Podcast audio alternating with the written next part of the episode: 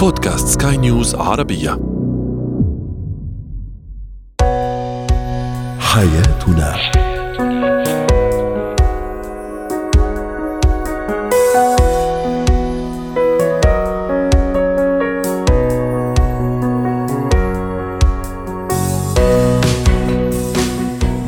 مستمعينا الكرام أهلا بكم. معنا إلى حياتنا فضاؤكم اليومي الذي يعنى بشؤون الأسرة وباقي الشؤون الحياتية الأخرى والذي يمكنكم الاستماع إليه عبر منصه سكاي نيوز ارابيا dot com slash podcast وباقي منصات سكاي نيوز عربيه الأخرى. شاركونا عبر رقم الواتساب 00 971 561 88 6223 معي أنا ابتسام العكريمي.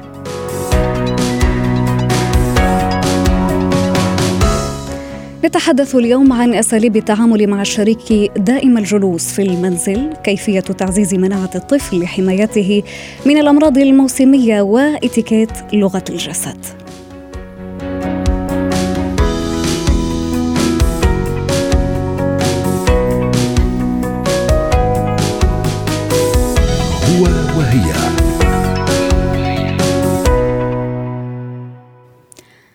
الخروج وقضاء أمسيات وأوقات جميلة مع الشريك. قد يكون ما يرنو إليه أغلب الأزواج ولكن بطريقتهم الخاصة. أي بما ترتضيه طبيعة الشريكين أو الشخصية الخاصة بكل منهما. وفي بعض الأحيان قد نكتشف أن هذا الشريك لا يحبذ الخروج كثيرا كما نحبذه نحن. طرحنا سؤالنا التفاعلي ما الحل مع الشريك دائم الجلوس في المنزل؟ ورحبوا معي مستمعينا الكرام بدكتورة شفاء صوان الخبيرة النفسية والأسرية. يسعد أوقاتك دكتورة.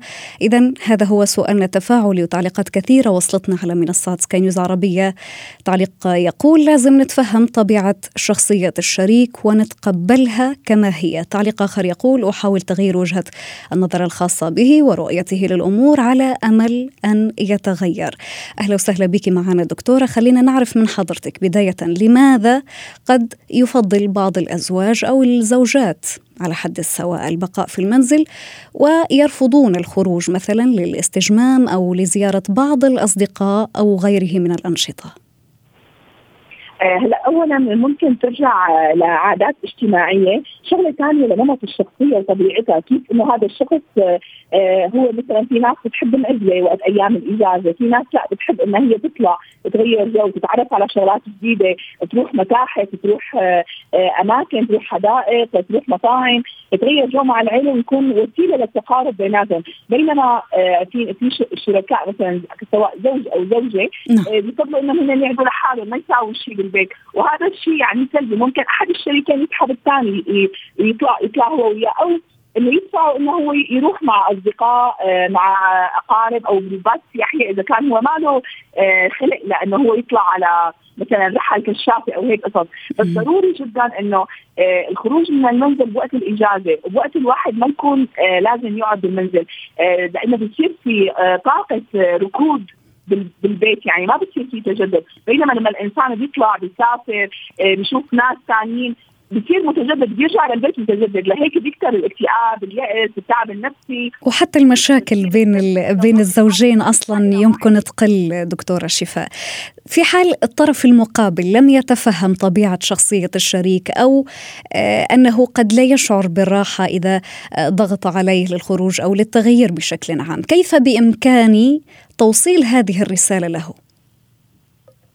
هلا أهم شيء إنه يكون بحب وبنظره يعني من باب المصلحة. إنه أنت مصلحتك إنك أنت ما تبقى بالبيت دائما مصلحتك إنك أنت تطلع آه، تجرب شغلات جديدة برات يعني البيت. نروح نطلع أنا وياك والاولاد نروح نطلع نحن وعائلتك أنا وعائلتي. آه، إنه أهم شيء إنه الواحد مشان طاقة الركود ما تكون بالبيت. شغلة ثانية مهمة. على الشخص الشريك أوقات في الشريك وجوده بالبيت أو دخلته على البيت تكون فرحة. وخير وبهجة لأهل البيت. في شركاء سبحان الله لما بيقعدوا بالبيت بيصيروا بيعملوا مشاكل وقصص وشغلات بينكشوا أشياء ليش؟ لأنه هو كانت دائرة مغلقة ما طلع ما فتح. حتى ما فتح العالم الخارجي لحتى يرجع بطاقة جديدة. حتى ما عنده طاقة لأنه يقرأ كتاب لأن الكتاب الكتب القراءه بتطلعنا كمان لعالم ثاني آه ممكن بيشوف social media فيديوهات عادية وهيك لكن هي ما بتساعد على إنه هو يكون بطاقة حلوة أو يخرج من هذا الركود اللي هو موجود. فبينعكس هذا الركود وهي الإثبات أو الإحباط اللي هو فيه بينعكس كمان على عائلته على الشريك الثاني. فلازم الشريك يكون كثير إيجابي. حتى إذا هو ما طلع الشريك يطلع يغير جو لازم. يعني تاخذ اولادها وتطلع تاخذ تطلع مع عائلتها تطلع مع رفقاتها. المهم إنه هي ترجع بطاقة متجددة مرة على مرة. ممكن هو يرجع بالإقناع إنه روح شفنا انبسطنا يا ريتك معنا يا ريتك كذا. هي طريقه تحفيز ممكن هو يطلع فيما بعد. لكن آه، طريقة الاستفزاز للشخص الآخر إنه أنت شخص سلبي ما بتطلع معنا كل الناس رجال بتطلع إلا أنت ما بتطلع بقيان بالبيت. هي الشيء بيخليه هو أصلا يشعر ممكن حتى يزيد من طبعه هذا في ملازمة البيت دكتورة ممكن حتى هذا هذا الكلام قد يجعل الشريك لا يتغير أو آه، لن تكون لديه أي قابلية للتغيير بل سيزيد من هذه الحالة ألا وهي البقاء أو ملازمة المنزل.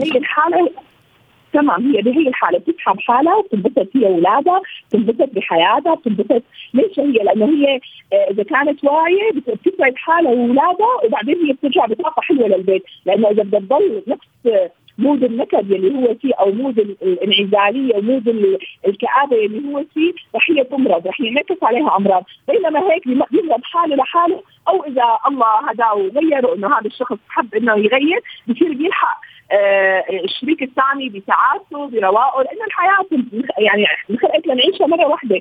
فهي انه إنه أفضل انه إنه رح نعيشها آه، خلينا افضل طريقة بالنهاية. الإنسان بالقبر حيقعد حينام كثير وحيقعد كثير بمكان منعزل. لين ما الواحد ينبسط ويسعد بحياته ويتعرف على أشياء كثير بالحياة يتعرف على ناس يتعرف على أفكار يروح يسافر يروح يعمل شغلات جديدة. يأكل شغلات ما جربها يتعرف على ناس من من ثقافات مختلفه هذا كثير بينمي أصلا آه، شخصية الإنسان. حتى الأطفال بيكونوا لما بينموا بشخصية آه، أب انعزالي أو أم انعزالية بيكونوا حتى متوجسين من العالم ومن الحياة. بيكونوا أقل نجاحا. بينما كل ما كان الأطفال ببيئة أو الشريك أو الشريكة ببيئة أكثر مرونة بيكونوا أكثر نجاح. أكثر تفكير أكثر ديناميكية مع الحياة أكثر سعادة أكثر صحة وعافية كمان على صحتهم وعافيتهم كمان. دكتورة شفاء بهذه المناسبة هناك من يود أن يعلم عبر التعليقات هل لابد على الشريكين أن يتطابقان في الطباع أم أنه لابد أني أقبل الشريك بكل ما تحمله زوايا هذه الشخصية الخاصة به مهما كانت؟ هلا دائما العلاقات تبنى على المصلحة. المصلحه المشتركة باي علاقة حتى علاقة الزواج. فالمصلحه المشتركة للشريكين انهم يكونوا سعداء.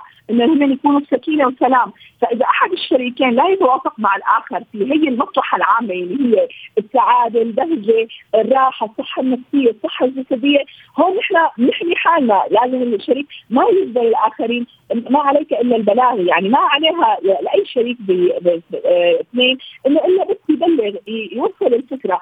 آه، رغم هذا الشخص والتحق بركب السعادة والتغيير والمرونة يا أهلا وسهلا.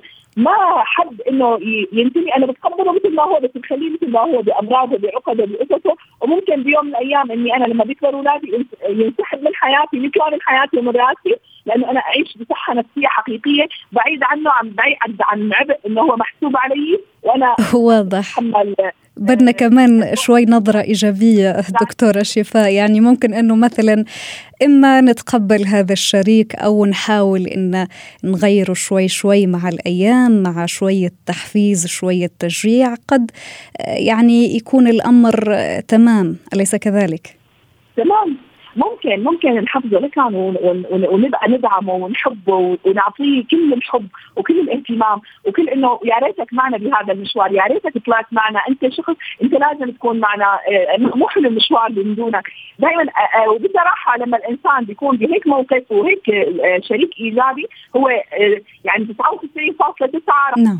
رح يسحبوا هذا الجو. لأن الإنسان بفطرته ميال إلى السعادة. يعني بنلاقي الطفل لما بتحطي قدامه موسيقى بيرقص لما بتلاقي حطوا قدامه بعرون بيلعب لما حطوا قدامه آه، شغلات حيوانات أليفة وكذا بيفوت بالجو ما بيخاف. فالفكرة إنه يعني آه، لأنه فطرة الإنسان آه، تميل إلى هيك بس عم نفترض إنه اسوء شيء شخص ربي ببيئه سلبية ما بيحب انعزالي جدا. هون هي يعني ممكن تغادره بسلام بوقت من الأوقات. لكن 99.9 هي بتقدر تغيره وتجيبه لهذا الجو أو هو يجيبه لهذا الجو هي مثلا تكون ببيئة منعزلة ما بتحب تشوف عالم كثير ما بتحب كذا هو يغيرها يعني. الفكرة تكمن بالحب. على قد ما نحن بنحب الشريك وبدنا مصلحتنا معه على قد ما بنقول إنه صحتنا النفسية والجسدية والروحية انه إنه هو يشاركنا بكل تفاصيل من تفاصيل أكيد أكيد يعني. وهذا هذا التغيير دائما متوقف على مهارة هذا الشريك وقدرته على جعل الطرف الآخر يسعى للتغيير. شكرا جزيلا لك دكتورة شفاء صوان الخبيرة النفسية والأسرية ويعطيك ألف عافية.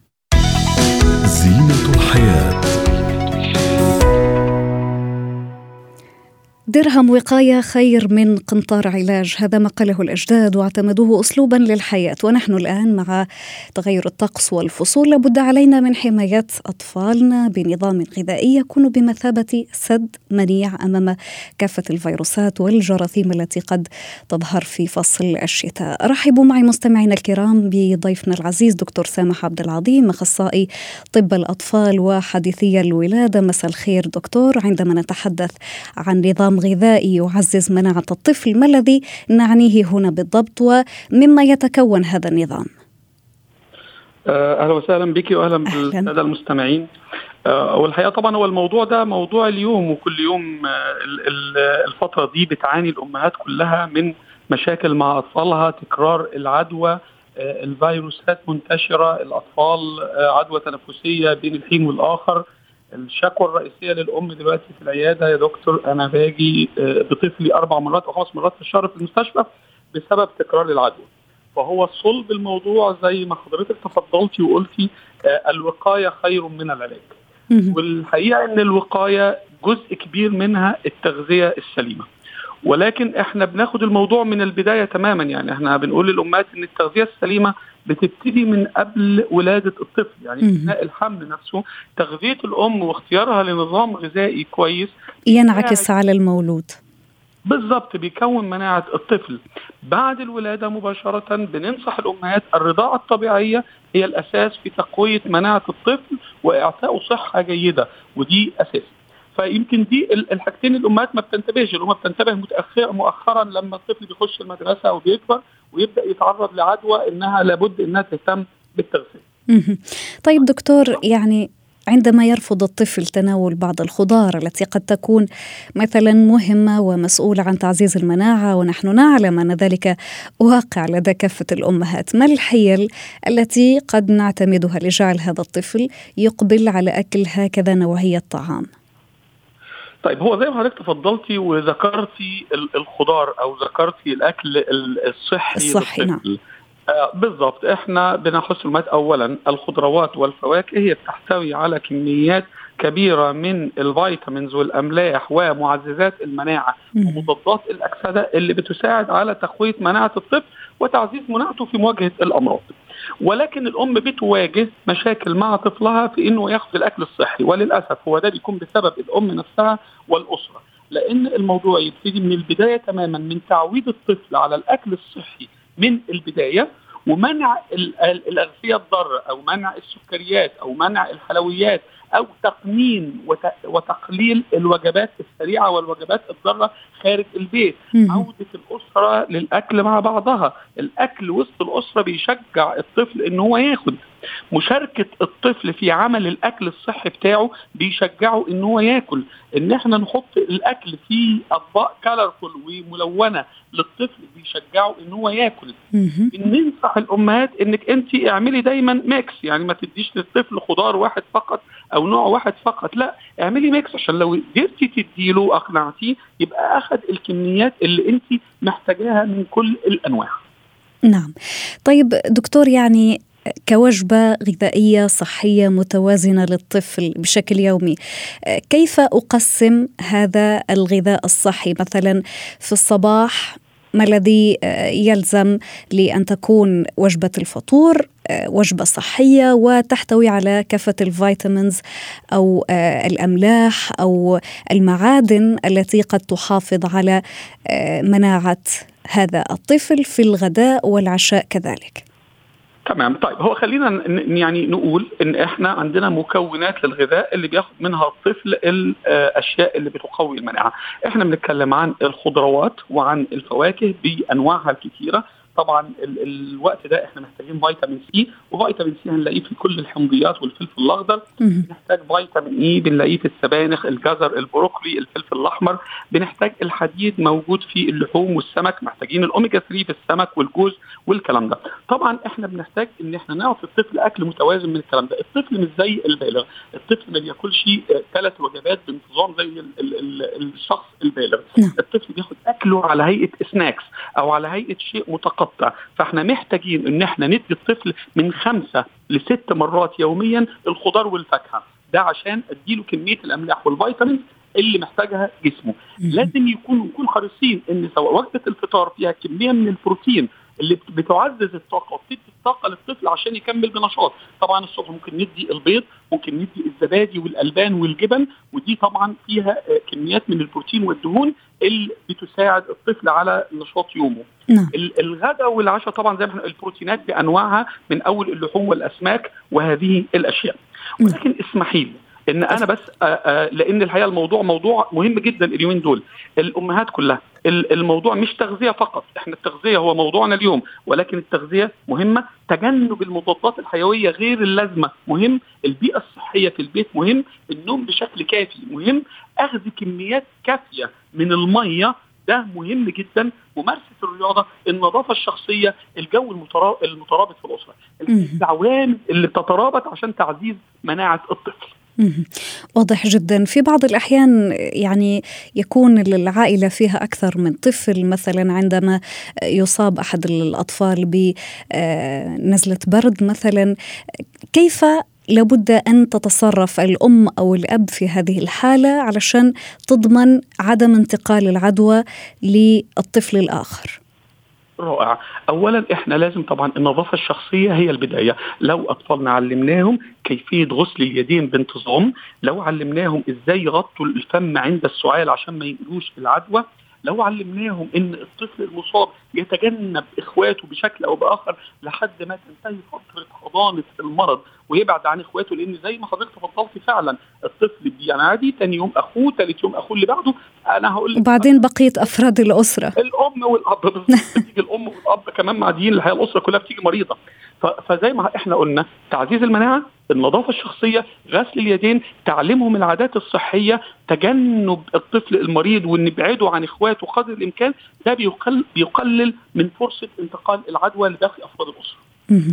واضح جدا. طيب دكتور يعني أحيانا العناية المبالغ فيها من قبل الأم خاصة فيما يخص النظام الغذائي لأطفالها قد تجعلها مثلا تبالغ في آه، تقديم السناكس مثلا وقد تكون في بعض الأحيان يعني آه، بكميات كبيرة. هنا كيف لابد لنا أن نتصرف؟ هو الحقيقة طبعا هو ده ما بيحصلش الحقيقة إحنا الأمهات بتجاهد وبتحارب مع أطفالها عشان تقدر تديهم وجبات صحية. الحقيقة إن الكميات من الفاكهة ومن الخضار ومن الأكل الصحي لن تضر لأن هو الطفل هياخد كميته الكافية وكمية السكريات فيها قليلة بالعكس تبقى كميات معقولة. إحنا الشيء الضار هو السكريات والأكل المصنع وال fast food والأكل اللي من بره البيت دي اللي مشاكله أكبر. ولكن أنا ما وجدتش مشكلة خلال تاريخي المهني مع أم طفلها بياكل أكل صحي بشكل أكبر من اللازم ولكن حتى ولو أكل الطفل كميات كبيرة فإن ممارسة الرياضة وزيادة النشاط البدني للطفل بتعادل من كمية الأكل اللي هو بياكلها وبتعزز كمان من تقوية نعم. آه، جهاز المناعة للطفل. واضح شكرا جزيلا لك دكتور سامح عبد العظيم أخصائي طب الأطفال وحديثي الولادة على كل هذه المعلومات والإضاءات.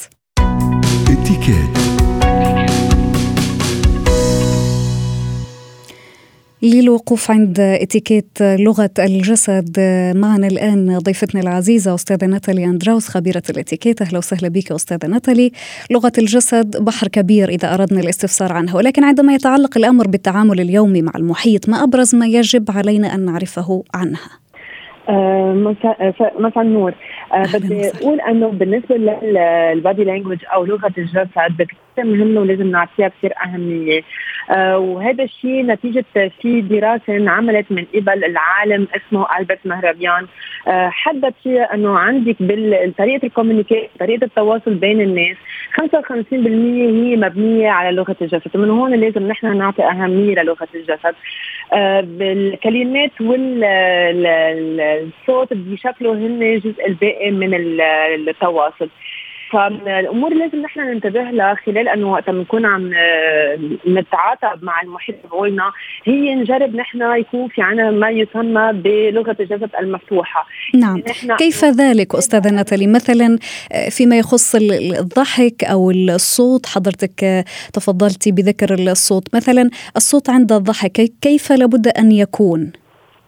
آه، هلا بالنسبة للضحك أكيد نحن ما عم نقول للناس يكونوا متصنعين لازم يبقى الواحد بالنتيجة على طبيعته. ولكن لازم نكون نحن إذا كنا بمكان عام وما فينا نضحك على صوت عالي ونكون نسمح لحالنا نكون كثير مرتاحين على وضعنا.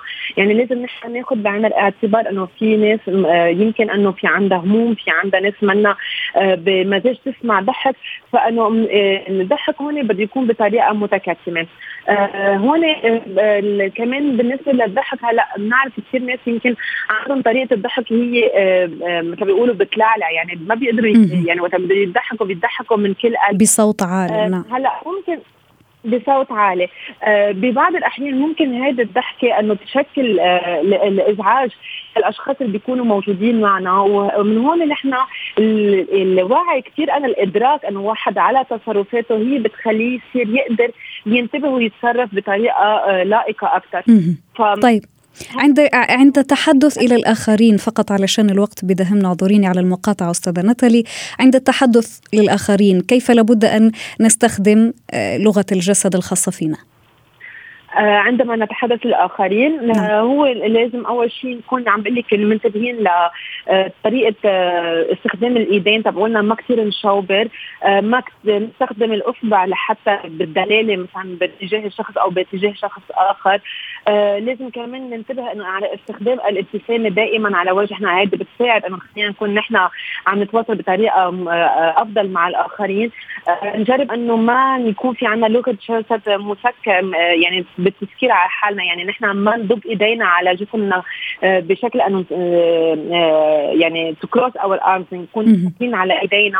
آه نتركهم شوي مفتوحين. آه كمان بالنسبة ل الوضع اليدين بالجيب هذا غير محبس وقت نكون عم نحكي مع الآخرين أفضل دائما يكونوا إيدينا ظاهرين لأنه ما بيعطي نوع من الثقة. تجاه الشخص اللي بيكون حاطط إيديه بجيبه. نعم. من الأمور كمان لازم أنه كمان ننتبه لها اللي هي ما يكون في عنا حركات اللي بتعطي نوع من الانكزايتي نوع من القلق القلق نعم. هي الحركات. نعم المتكررة جدا. يعني مثلا إذا قاعدة بتهزي باجرك كثير أو مثلا ممكن ترك القلم متنقل على الطاولة هدول ممكن كثير يشكلوا من الإزعاج وبيعطي انطباع نعم. واضح. شكرا جزيلا لك يا أستاذة ناتالي أندراوس خبيرة الإتيكيت على كل هذه الإضاءات ويعطيك ألف عافية. ختام هذه الحلقة من برنامج حياتنا. شكرا لكم على طيب الإصغاء.